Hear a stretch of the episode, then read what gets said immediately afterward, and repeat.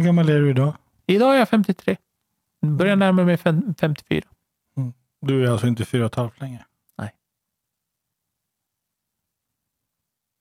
Alltså du refererar, alltså din otillräcklighet, du refererar till den som någonting som, som börjar när du är fyra och ett halvt år gammal, som du har hållit på med hela ditt liv, idag är du 53. Så vad är det du inte förstår? Och, och jag säger vad är det du inte förstår med, en, med kärlek, med värme. Du hör. jag vet.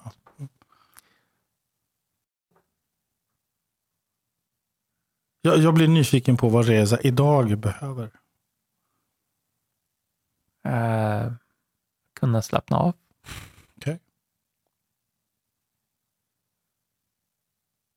Så kunna slappna av. Så att inte behöva räcka till överallt. Okej. Va, va, vad sägs om att, om att börja acceptera att du kanske är tillräcklig? Mm.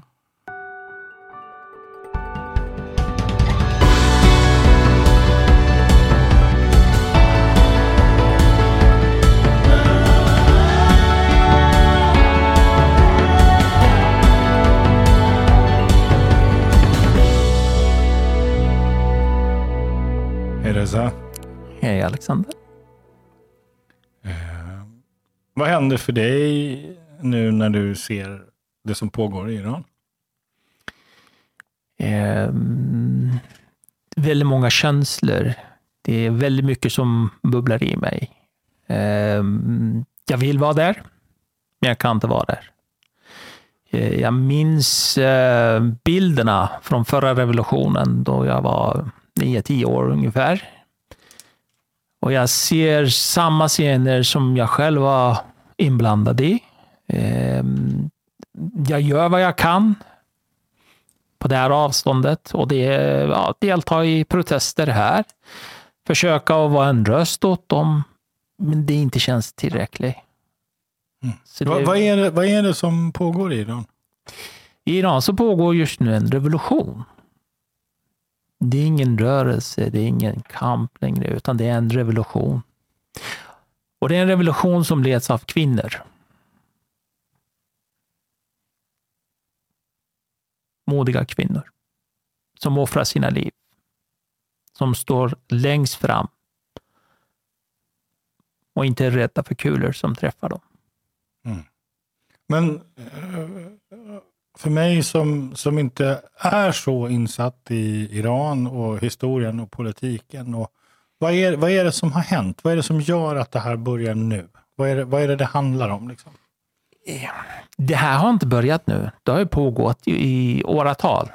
Eh, Under 43 år eh, så har regimen förtryckt folk, har varit orättvis, har eh, slösat på mm, nationens rikedom, har eh, helt enkelt gagnat sina egna. Eh, Fattigdom är väldigt utspridd. Det är ett rikt land som ligger på eh, mm, ja, olja och gas och mineraler. Och, men eh, 70 procent av landet har svårt att leva vardagliga liv. Eh, den här revolutionen startade för jättelänge sedan. Men sen har man dämpat, så har man liksom dödat folk, fångat folk under flera år. Senaste gången så var det 2019 när man protesterade och så bemöttes av onödig våld. För det man är ute efter är det självklara som du och jag har här i Sverige. Det man är ute efter är grundläggande mänskliga rättigheter. Hur gammal var du när du kom till Sverige? Eh, jag var knappt 22. Okej. Vad var det som, hur gick det till att komma hit? Hur var det att komma hit? Ehm, jag fick fly landet utifrån mina politiska eh, intressen. Okej, vad var det för politiska intressen? Jag var bara sympatisör. Jag var inte Med? mer. Jag var sympatisör och tyckte att vi behövde eh, mänskliga rättigheter. Mm. Inget mer. Okej. Alltså någonting som är väldigt enkelt, som är simpelt, till och med till gränsen att vara någon subversiv skrattretande. verksamhet. Liksom. Alltså, eh, bara kunna vara ute och eh, vara fri. Bara, bara vara, mm, med en tjej. Eller en tjej kan vara med en kille. Att kunna välja sina egna kläder, Mm. det får man inte. Så du är 22 år gammal när du kommer till Sverige? Ja. Hur är det att komma till Sverige som 22-åring? Eh, krock på alla nivåer. krock på alla nivåer. Från eh, språkliga till det kulturella, traditionella beteendet. Mm, På vilket sätt är den här krocken tydlig för dig? Vad är det du ser i Du vet, du, liksom? alltså, där, där kommer en ursocial kille. Hej, här är Resa. Mhm. Han som brukar vara liksom mittpunkten. Mhm. Och så bemöts man av det här eh, helt enkelt. Ja, men ta, ta lite avstånd. Du är för nära mig. Men man är ju uppvuxen så här. Eller var uppvuxen. Nu är det mycket bättre. Mm. Men då var man liksom uppvuxen att ja, men du har din bubbla där och min bubbla här och det är ett visst antal centimeter mellan de här bubblorna. Så kom inte för nära, snälla. Mm. Ehm, alltså bara, bara kunna se, stå i busskön eller sitta på bussen och ta ett spontant samtal. Det existerade inte. Det gick inte. Så du är en sån där som går fram till folk och pratar med främlingar? Och... Ja, ja, herregud. Mina barn skäms för mig. Ah. För att jag, alltså... eh, Vad är livet utan att vara människa? Mm. Och vad är en människa? Men, på, men vad menar du med att det blir en krock? När du kommer som 22 år? Så. Ja, men som sagt, krock. Jag inte kunde språket. Mm. Jag pratade engelska. Mm. Ehm, lära sig språket tog tid för mig. Eh, För språk är brukvara. Ju mer man brukar det, desto bättre blir man på det. Och så fick jag inte tillfälle. Ja, men det, var det här traditionella. Ja, vänta på din tur tills du kommer på SFI. Ja, SFI. Hej, säger vi. Ja, okej. Och så, det, det blir det mekaniska sättet. Inte det naturliga. Vad är naturliga? Ja, här, här sitter du och jag och pratar. Och så går ord fram och tillbaka. Jag ser något fel. Du kan säga, ja men det där sa du fel. Och så kan jag lä- lära mig och rätta mig till nästa gång. Mm. Alltså, vi har ju träffat varandra i olika omgångar. Mm. Du gick min utbildning för massa år sedan. Eh, och, och sen så har vi stött på varandra i olika sammanhang. Eh, ehm, och jag tänker så här, du, du, idag så arbetar du, ja, vad jobbar du med idag? Eh, Jag är verksamhetschef på doktor.se Mm. eh, och eh, ansvarar för en vårdcentral söder om stan, Mm. söder om Vårberg centrum. Mm. Väldigt fint ställe. Mm. Och, så du är verksamhetschef där. Sen är du engagerad politiskt? Ja. ja. I, Eh, Liberalerna. mm. Varför då? Eh, nu hamnar jag kanske i samma fälla som jag gjorde med en journalist för några år sedan. Och människan frågar mig varför dåvarande Folkpartiet? Och jag sa, men ah, det, ganska, det var ganska självklara valet. Eh, för är man född och uppvuxen i Iran så är man väldigt för akademi och utbildning. Mhm. Och mm, dåvarande Folkpartiet och dagens Liberalerna kämpar väldigt mycket för skola och utbildning. Och jag gjorde felet sa, alltså generellt teoretiskt ska jag säga att alla iranier ska vara folkpartister. Vilket blev en jättekritik mot mig dagen efter när det publicerades. Så nu säger jag inte Så- samma sak. Så är så att alla iranier borde vara liberaler? Ja, typ. Ja, okej. Det var på skämt och det är fortfarande på skämt. Okej, Men du, alltså- du förstår vad rubriken på det här inlägget kommer bli när vi lägger ut det va? Eller hur? Ja. Alla iranier borde vara liberaler, säger. Reza. Ja, precis. Alltså vad, som, vad som hände för 12 år sedan. Nej, men eh, det, det, som lockade mig med Folkpartiet då, eh, nu till februari så har jag varit aktiv medlem i 18 år. Och jag menar alltså aktiv i olika roller som fritidspolitiker. Eh, Det som lockade mig var just det här med eh, individen i centrum. Mm. Individen har ansvar för det individen gör eller inte gör. Men sen har samhället sitt ansvar gentemot individen. Så är, är det en individ som behöver samhällets resurser, som jag var för 32 år sedan när jag kom till det här landet, så fick jag resurserna av samhället. Tills jag kunde bli självgående. Sen kunde jag själv växa. Det är liberalism. Alltså att man kan använda sina egna resurser och bli lyckad i det man vill. Yes. Jag har en fråga och det, det är, vi vi ska gå vidare sen till, för jag är lite nyfiken på din roll som verksamhetschef. Men eh, alltså hur, hur, hur, hur går det då för dig idag att samregera eh, till exempel med Sverigedemokraterna och den nya regeringen? Hur, hur ställer du dig till det? Jag är nyfiken på. Eh, för att förtydliga så är jag inte på riksdagsnivå, utan jag är på eh, kommunal nivå och där har vi absolut inget samarbete med, med Sverigedemokraterna och jag är på regional nivå här i Stockholm och det är detsamma där. Vi klargjorde långt innan valet att vi inte skulle luta oss mot Sverigedemokraterna. Okej. Eh, när det gäller vad som har hänt på regeringsnivå och, och nationella nivå så kan jag säga att eh, jag har mina tveksamheter. Jag har mina egna inre kamp. Mm. Eh, ambivalent. Eh, Vad handlar den med- ambivalensen om?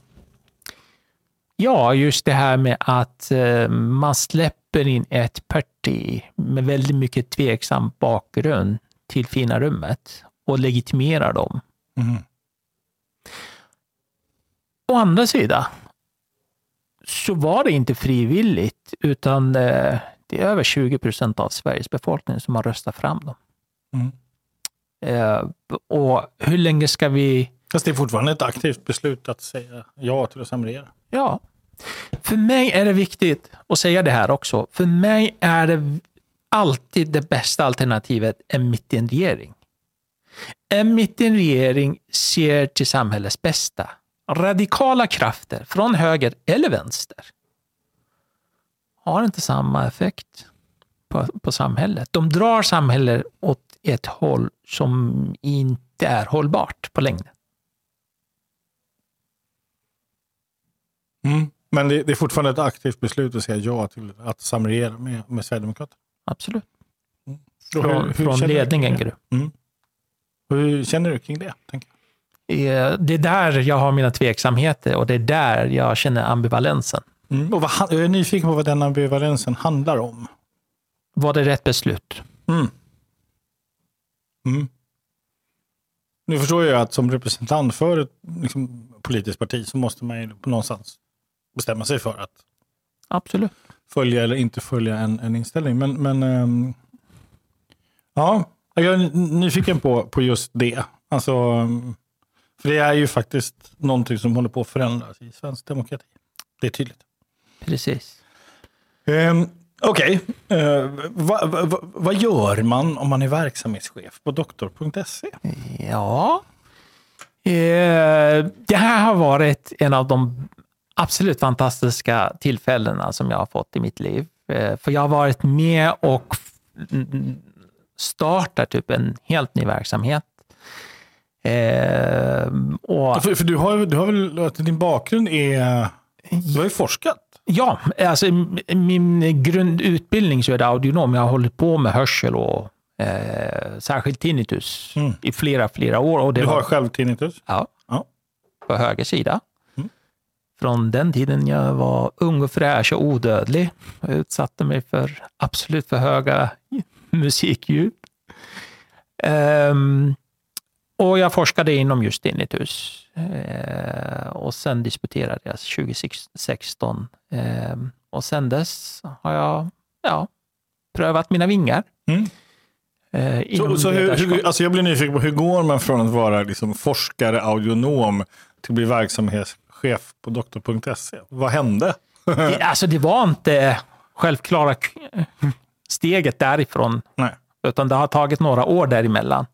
Det som var första var det att jag eh, lämnade forskarvärlden, för jag kände mig färdig. Efter disputationen så kände jag att jag har grunden. Eh, det- Alltså, och vad är grunden? Jo, jag har grunden att kunna granska forskning. Jag har grunden att starta forskning. Jag har grunden att kunna leda forskning.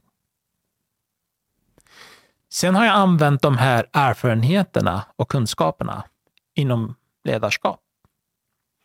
Eh, och jag har eh, först varit i ett företag, hörselföretag, eh, som senior verksamhetsutvecklare, men även fick ansvar för ett antal kliniker under min tid. Eh, och det var också väldigt spännande och roligt uppdrag. Sen tyckte jag att nej men, jag hade fungerat eh, som olika, i olika roller inom hörselvärlden Sverige. Eh, från student till audionom, till forskare, till facklig. Eh, så det kanske var dags för mig att prova något annat. Mm. Så jag släppte taget eh, och hoppade över till Karolinska eh, och socialt arbete Mm. eh, och blev enhetschef, sektionschef. Och eh, helt enkelt samla på mig kunskap och erfarenhet där i nästan fyra år. Mm.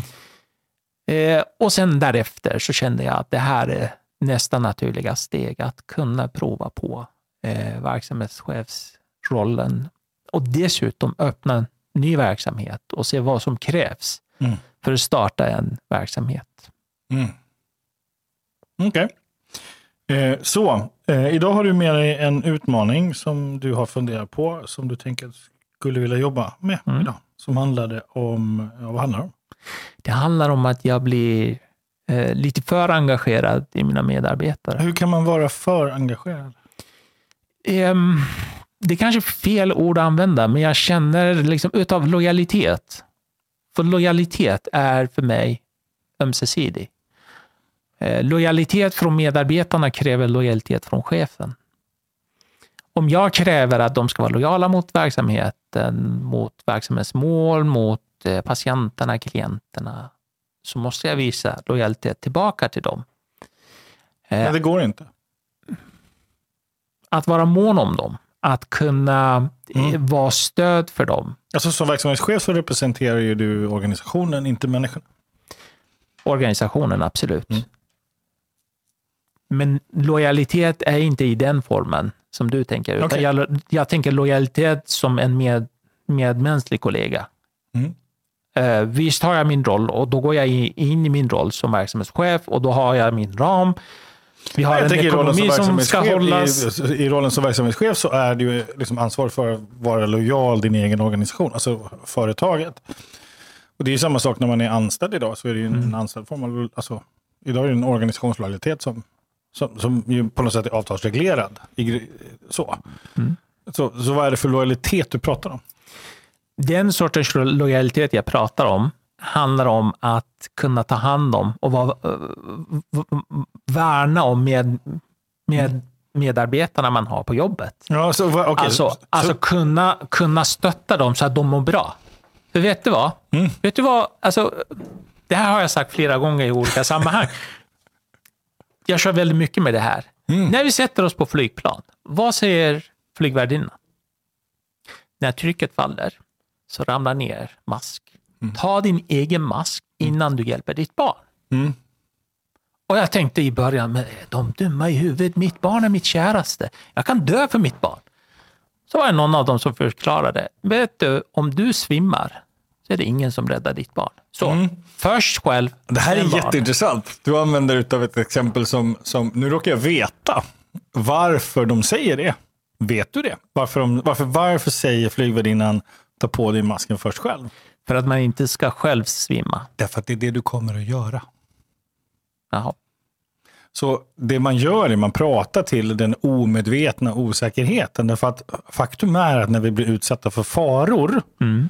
Så, så, Räddar så, re, så räddar man sig själv. Det här är anledningen varför människor till exempel trampar ihjäl människor i en tunnel när det har hänt någonting. Man, man blir helt 100% sig själv. Eh, Man tänker på sig själv i första hand. Eh, Så, det finns lite forskning på det där som är otroligt intressant. Så, men tillbaka till din utmaning tänker jag. Eh, Det kan bli spännande avsnitt. Vi hoppar jag, tror- jag, tror- jag tror att det här blir ett 11 timmars avsnitt. Ja, precis. Nej, men jag tänker den här är jätteintressant. Alltså, hur gör man när man känner som i rollen som verksamhetschef eller chef eller ledare att man, att man för vad jag hör dig säga att ty- du tycker om dina medarbetare. Du gör det kanske till och med lite för mycket. Ja. Ja. Eh, inte gör för mycket, men eh, att engagera mig brinner lite för mycket. Alltså, för Ja. mig är det viktigt att veta hur de har det även hemma. Mm. Alltså, för, Ja, men- jag tänker så här att Ja, jag vet, de- de är- men de- varför är det ett problem för dig? för det kan ta lite för mycket energi av mig som person. Att jag inte kan ibland släppa det när jag är på väg hem, när jag är hemma. Men hur, hur, hur kan det ta tid för dig? Tankeverkstad tar det.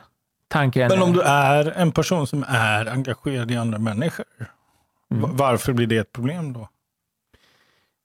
eh, som sagt så tar det lite, ibland lite för mycket energi av mig. Men hur kan du göra det? Alltså, alltså Ja. Nu är jag lite finlirig här. Nej, men det, Men så här, eh, nej, men bara så att jag hänger Ja. med. Så, så om du är engagerad så är det ju för att du någonstans tycker om dem. De är viktiga för dig och det är någonting som är positivt. Eller? ja. Oh, ja. Jag ser det som positivt. Ja, okej. Så, så vad är det då som händer när du gör det för mycket? Då, och då, och då, säger jag, då tar det energi. Mm. Hur får du ihop det här? Det blir jag nyfiken på. Eh, Dagsläget så har jag inte det problemet på grund av att de medarbetare jag har är ganska få. Men innan, Jag trodde du skulle säga att dina medarbetare är ganska otrevliga. nej, nej, de är underbara. Vi ska bara träffa dem, ursociala som jag själv. Nej, nej. Innan så hade jag eh, en stor grupp över 30 personer. Mm. Och du vet, Mm. mängden personer. Alltså hade varit eh, en eh, mindre grupp, hade varit färre personer så hade jag kunnat hinna. Men mitt problem var det att det var för många människor.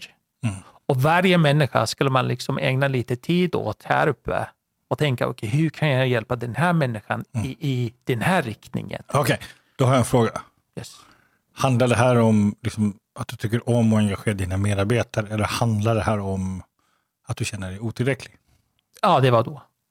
Precis. Att det var otillräcklighetskänslan. Och jag, tror Okej. att det var, jag tror att det var en av eh, anledningarna till varför eh, jag gick vidare från Karolinska. Okej. Mm, så känslan av otillräcklighet. Hur hänger den ihop med det som händer idag just nu? Det är ungefär detsamma, att jag inte räcker till. Att jag skulle vilja vara där, men jag är inte där. Mm. Så det är nästan likadan känsla. Ehm, Jag brinner för vad som händer där, men eh, Mm. det är flera tusen kilometers avstånd. Mm. Så vad, vad är otillräcklighet för dig? Hur definierar du det om du skulle definiera? Ehm, Att inte kunna göra 100 procent ifrån mig. Då är jag otillräcklig. Men om du, om du till exempel jobbar med dina medarbetare, du är med dem på dagen och sen så är du engagerad i dem och sen så har du en känsla av otillräcklighet. Vad, vad, vad handlar det här om? Hur, hur uppstår känslan av otillräcklighet? Vad kommer den ifrån? Vad är det för någonting? När, när, när blir du, när, när får du den inre upplevelsen av otillräcklighet? Om jag ska hårdra det, hur otillräckligar du dig? Det är ju den jag är ute efter. Alltså hur går det här till? För det är så här, att göra sig själv otillräcklig. Eh, ibland så, så var det inte eh, mitt eget val. Utan ibland var just att man var liksom planerad och schemalagd för en hel del möten som skulle göras och en hel del arbetsuppgifter. Och däremellan så kände jag mig liksom otillräcklig. Jag hinner inte med min personal. Jag hinner inte ta ett snack med dem. Eh, och jag hinner inte tillbringa tillräckligt mycket tid med dem för att A, B, C, det måste prioriteras. Ehm. Mm. Och, och det är ju liksom hur det går till. Alltså man, du, har, du har en, och det här är ju något som de flesta chefer tror jag kan känna igen sig i. Att man har, man har liksom alla de här mötena, det planerade, strukturen som behöver göras, samtal med massa människor. Och, och så hinner man inte vara den där chefen eller ledaren som man någonstans behöver vara. Vara i verksamheten, prata med människor. Mm. Är, är det det vi pratar om nu? absolut. Okej. För det är den roligaste biten av att vara en chef eller ledare. Mm. Okej, en fråga då. Varför kan du inte delegera bort det här tråkiga? Vissa saker går inte att delegera. Vissa saker, Som till exempel, som till exempel ledningsgruppmötena. Det varför inte, det? Men hur kan man delegera ett ledningsgruppmöte? Det skulle vara jätteintressant. För där, där, man, där ska man sitta och fatta beslut kring just verksamheterna. Mm. Okej, okay. okay. så Ja. ledningsgruppsmötena kan du inte delegera bort. Vad mer? Eh, sen var det ekonomimötena, likadant. Var, varför skulle du inte kunna delegera bort det? För varje chef har ekonomiansvar. Har ekonomiansvar, men Ja. du kan delegera mötet till någon som gör det, som du delegerar till. Tänk på att man har en produktion och ett produktionskrav Mm. som måste liksom vara på plats. Mhm. Så varje delegering till varje person som ges kommer att sänka produktionen, Mhm. eller? Ja. Ja. Jag är nyfiken att höra hur du tänker. För jag hör en person som vill vara lite överallt. Ja, Ja, lite kontrollfri. ja eller hur? Ja. Ja, och då tänker jag då, så då har vi då känslan av otillräcklig och sen så har vi då någon form av kontrollfreak. Så. Mm. Mm. Sen finns det i varje organisation så finns det en struktur som man får liksom helt enkelt följa. Och jag kan inte liksom komma och säga att jag vill delegera bort ekonomiska frågor till en eller två av mina här. Mm. Mm. Vi ska inte ge oss in i den diskussionen om vad som kan gå att delegeras eller inte. För jag är fullständigt övertygad om att det är väldigt många människor som tror att de inte kan delegera saker och ting, så de måste vara där. Men det där är ju bara lite hittepå. Mm. Eh, Det är till och med så att jag undrar, det är en ganska spännande tanke, vad skulle hända om man faktiskt som verksamhetschef delegerade ut sin roll på ett ledningsgruppsmöte ett tag? Jag tror det finns väldigt mycket fint lärande i det. Det, jag- Eh, det jag däremot försökte med var det att på APT delegera bort ordförandeskapet. Mm. Så att jag inte skulle sitta som APT står för? eh, arbetsplatsträffar. Mm. Att jag som chef inte skulle hålla i dem som även ordförande. Utan ordförande skulle vara en av mina medarbetare. Mm. Och utav 30 plus personer så var det bara en som ville det. Alla andra var emot. Mhm. Varför det? Jag kan inte svara för dem. Mm. Jag, jag försökte, men jag vet att de var emot och Mm. tyckte att det var besvärligt. Okej, vi, har, vi har en kille som ibland känner sig otillräcklig. Mm. Och vi har en kille som vi är medvetna om att han är kontrollfreak. Yes. Vad mer? Vad kämpar du med i ditt ledarskap idag?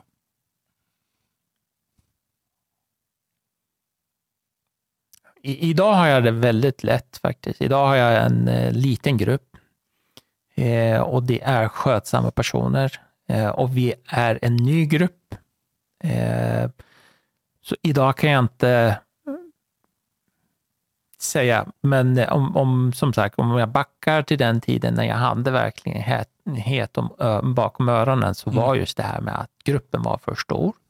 Jag var splittrad. Mm. Jag hade en grupp i ena arbetsplatsen, en grupp på en annan arbetsplats och det är liksom fysiskt stort avstånd mellan dem. Mm.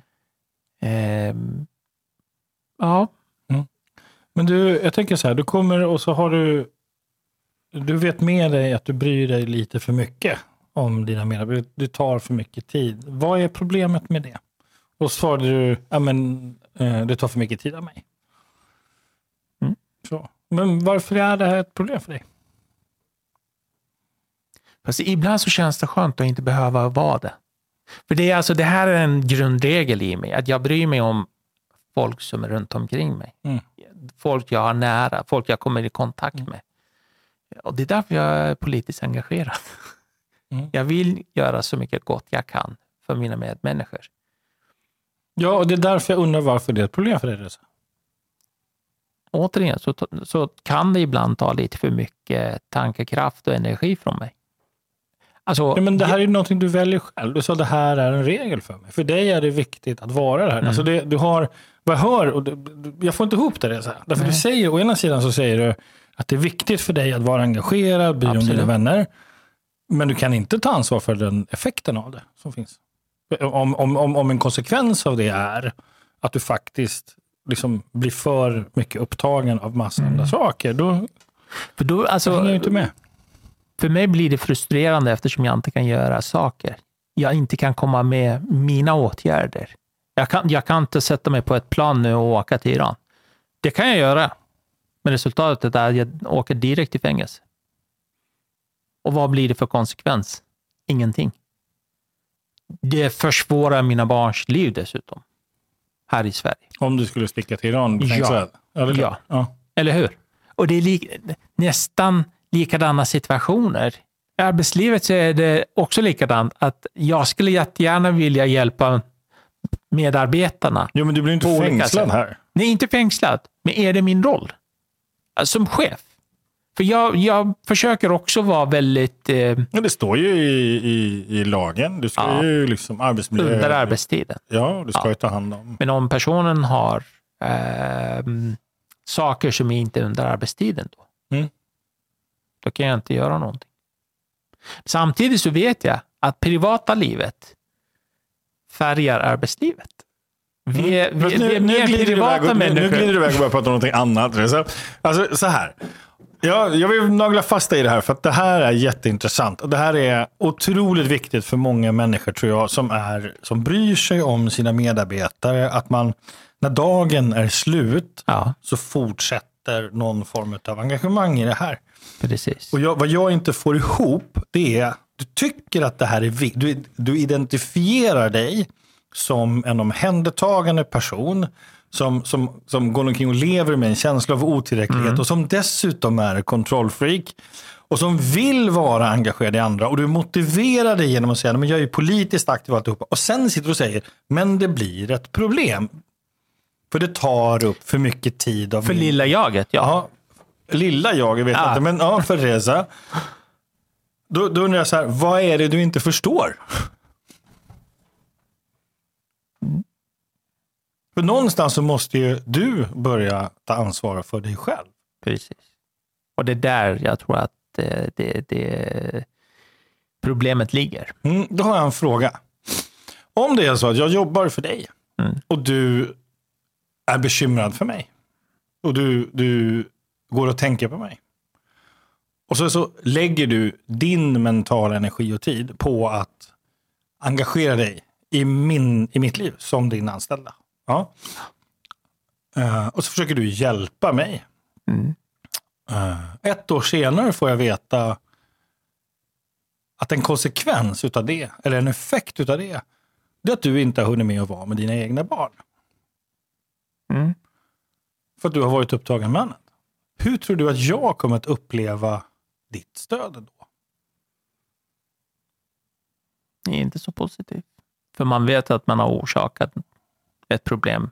det Du har privata. använt mig som ett Ja. sätt för att inte vara med dina barn. Jag vill inte vara den personen. Jag vill inte ha den hjälpen. Det är inte Mm. engagemang för mig. Det är inte, det är inte att bry sig. Det är att inte ta ansvar. Mm. Tänker jag. Och du är ju verksamhetschef. Du är Mm. ansvarig för, dessutom i, i, en, i, en, i en bransch och en verksamhet som består av hjälpare, av Mm. människor som, som det är en del av kulturen. Och jag, jag, jag blir nyfiken på vad är, var är den här gränsdragningen? När är det riktig hjälp på riktigt och när, när börjar det bli någonting annat? Så. Mm. Och jag tänker, tänk om det är så här då, den här känslan av otillräcklighet. Att för att hantera den känslan av otillräcklighet så lägger jag väldigt mycket energi på att ta hand om andra.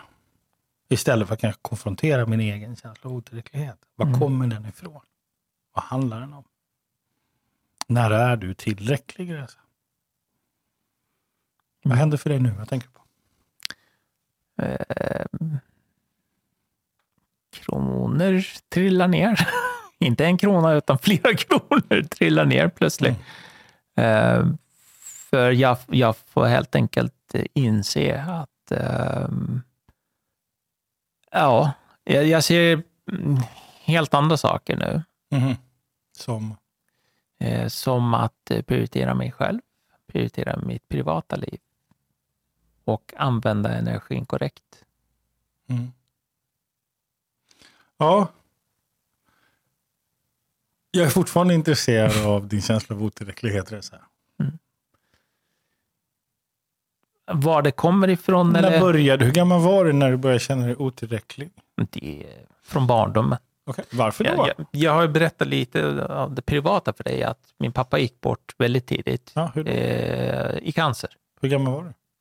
Det är därför jag kämpar. Eh, jag var fyra och ett halvt år. Mm. Vad kommer du ihåg av pappa? Väldigt litet. Väldigt litet. Han jobbade i skift och han jobbade på sjukhus. Eh, men eh, det sista jag minns är det att jag stod på balkongen. Vi hade ett ganska stort hus. Det var tudelat då. I mitten så var det en gård och pappa hade sin säng på gården eh, sista veckorna. Han ville inte, han ville inte ha cancerbehandling. Han eh, tog emot cancer som det var. Och det här, ja herregud. 1973, 70, ja, 73 borde ha varit. Så jag står eh, på Det här är balkongen. nästan samtidigt som revolutionen va? Nej. Nej, nej, nej. Revolutionen var 78, 79. Revolutionen var Ja, ungefär ja, september. Ja, just det. Mm. Korrekt. Yes. Ehm, jag står på balkongen och tittar ner och där ligger pappa. Eh, och sen mådde han väldigt dåligt så att eh, han gick bort. Och de satte mig på en bil med mamma och en bekant och så åkte vi till min faster så att jag inte skulle vara med allt som hände. Eh, och så var just det här med att jag fick följa med mamma flera gånger. Eh, för att liksom eh, helt enkelt, eh, ja, de höll på att dra, dra tillbaka pappas pension. Eh, han hade jobbat 30 år och han var, och i Iran är det så att jobbar man 30 år så har man rätt till pension och de försökte liksom helt enkelt eh, inte betala pension för pappa. Och vi hade ingen annan inkomst, så jag fick åka med mamma. Eh, jag var ju sista barnet och det fanns inte alltid barnvakt Det hemma. minsta barnet alltså? Va? Du är minst? Ja, jag är yngst. Ja, Eh. Yngst heter det, inte minst. Minst det är jag inte, tyvärr. jag, jag är längst eh, bland syskonen. Ehm, och så var just det här, det började då där. Varför jag inte kunde steppa upp, varför jag inte kunde hjälpa mamma, varför kunde inte jag hjälpa till? Det hände väldigt mycket, det var väldigt dramatiska år. För jag räknade en gång mellan det här året när pappa gick bort och efter revolutionen och så kom kriget. Så barndomen tills jag var 18 så var det ungefär 25 personer från min närhet som gick bort på ett eller annat sätt. 25 pers. Ja. Och hela tiden var det att Så men, från, från, under, alltså från det att du är... fyra och ett halvt år ungefär tills Och- jag var 18-19 år. Så när du är fyra och ett halvt, då dör pappa. Ja. Och sen Och är började. 18, 19, sen 78, 79 revolutionen. Ja, Sen börjar kriget. det är 80. Så att, Så du hinner också uppleva kriget. ja, åtta år. Det var efter kriget jag flyttade till Sverige. Var du inkallad? Nej. Eh, I och med att jag var enda barnet hemma, eller enda sonen hemma och ingen pappa, eh, så fick jag slippa militärtjänst. Och och då var du Men, hemma med eh, mamma? Ja, det var tack vare mamma. Eh, Men jag var två gånger nära att anmäla mig själv frivilligt för att åka till kriget och mamma fick ta reda på det. Och det var ingen behaglig konversation vi hade då. Hon är en stark person. Nej, men just det här med att eh, det inte fanns någon där att hjälpa mamma och hjälpa min familj som började leda till otillräcklighetskänslan.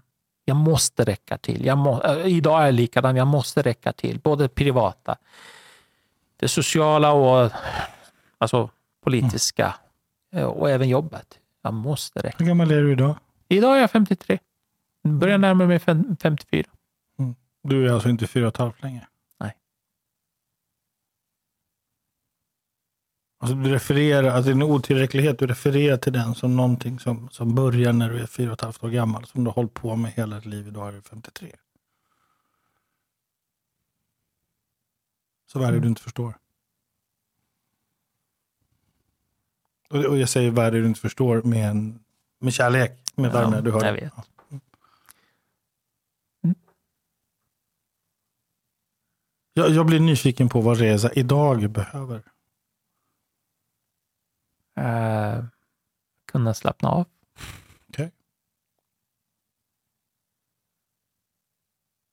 Så kunna slappna av. Så att inte behöva räcka till överallt. Okej. Va, va, vad sägs om att, om att börja acceptera att du kanske är tillräcklig? Mm. Eh, det är lite ihop med det här. När jag känner mig...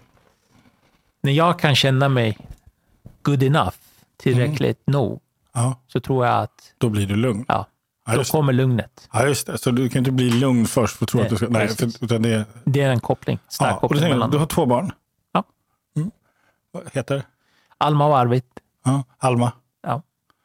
Om, om Alma satt här bredvid dig nu och så frågar du henne Är jag good enough för dig?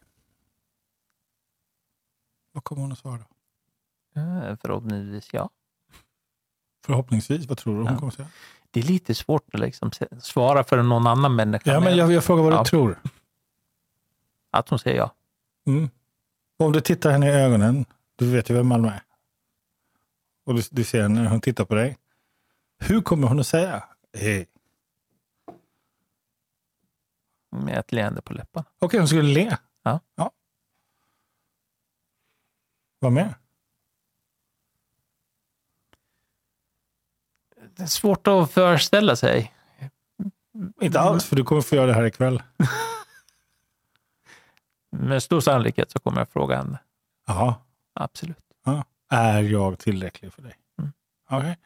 Och din son heter Arvid. Arvid. Och om han sitter här och du frågar Arvid, är jag tillräcklig för dig? Han Han att säga? skulle krama ihjäl mig. Han är en sån här kramig skulle kille. krama ihjäl dig. Ja. Och du har en fru? Ja, Som heter? Ramesh. Om hon satt här och du frågade henne, är jag tillräcklig? Vad skulle hon svara då? Ja. Lever dina föräldrar? Nej, inte pappa. Alltså, nej, inte pappa, men mamma. Mamma ja. Mm. Eh, Och om hon satt här Mm. och du frågade henne, mamma, vad heter hon? eh, Sadaf. Sadaf. Är jag tillräcklig? Vad kommer hon att svara då? Ja. Hur känns det? Just nu? Jättelugnt. Ja. Okej. Jag är så avslappnad. Vad händer här? Över bröstkorgen? Fysiskt lättnad. Fysisk lättnad? Okej. riktigt.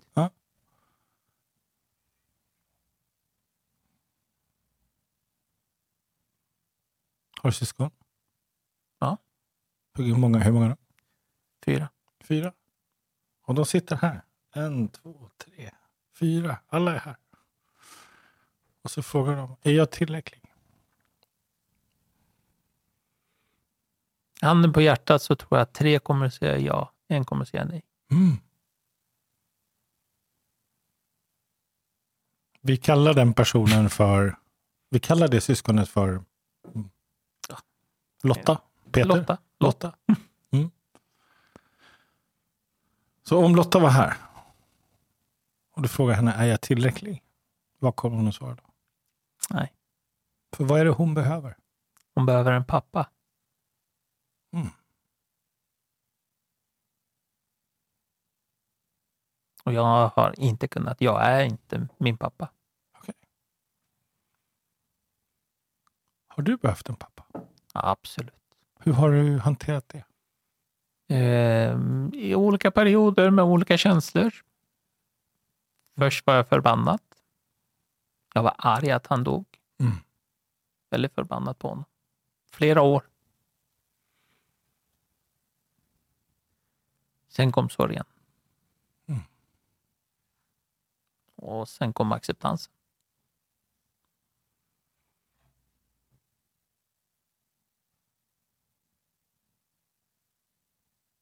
Så varför vill Lotta att du ska vara hennes pappa?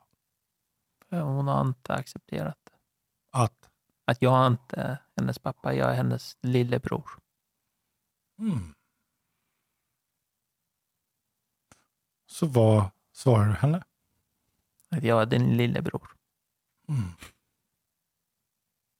Vad är det du behöver i rollen som lillebror av din syster? Omtanke och kärlek från en stora syster. Mm. Mm. Vad skulle hända om du berättade det för henne? Att du skulle behöva henne? Jag vet faktiskt inte. Jag sa till en annan syster för länge sedan. Mm. Och hon fattade med en gång. Mm. Hon slutade. Men eh, den här systern har så mycket själv så att jag tror inte att det blir så enkelt samtal. Okej. Men, jag, om du ändå skulle träffa henne Mm. och, och bara, det behöver, inte, det behöver inte ens vara ett samtal tänker jag. Det behöver bara vara du berättar för henne, vet du, jag behöver dig som stora syster. Hur skulle det vara för dig? Lättnad för mig att säga det. Mm. För att helt enkelt lägga fram en fakta som skulle hjälpa både henne och mig. Hur hänger det här ihop med ditt ledarskap? jag nyfiken på. Och då tänker jag att vi ska tänka metaforer här. Mm. Känslan av otillräcklighet och kontrollbehov. Eh, en syster som egentligen behöver en pappa och som inte accepterar att pappa är borta och som har det här någon form av connection till dig. Och du behöver en syster, inte få vara hennes pappa. Eh, och sen så har du dig som då överengagerar dig i, i dina medarbetare med en känsla av otillräcklighet ibland. Så. Hur hänger det här ihop? Tänker jag? Ja, någon sorts kompensation för systern. Ja, för jag tänker att det är en arbetsplats och inte en familj. Mm. Och den där är så lätt att blanda ihop. Alltså. Ja, eh, jag tänker att du ska få ta ett snack med din syrra. Ja, Mm. Som, ja, men liksom, som klassisk eh, renodlad coachåtgärd. absolut. Eh, och nu är det så att jag råkar veta att vi sannolikt kommer käka tadig i helgen. Ja, Ja, för jag har blivit bjuden på middag till din Ja. fina familj. det var spännande. Liten twist. Och då tänker jag så här, då kommer jag ju sitta där. Ja. Och då kommer du berätta att du har pratat med din syster. Mm. Den ser jag fram emot. tack. Mm, vad tar du med dig efter då? Ehm, prioritera rätt. Inte ta fel på känslor. Systern här, arbetsplatsen här. Mm. Ehm, ja, inte ta allt på mig. Att jag är good enough. Tillräckligt nog.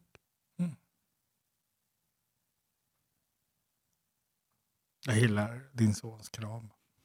Den tar jag med mig. Så som du såg ut när du sa "Åh, han kramar mig. Vad fint att du får ha det med din son. Mm, det är jag väldigt tacksam för också. Mm. Jag som själv växte upp utan pappa, så har jag en son som ger mig världens kärlek.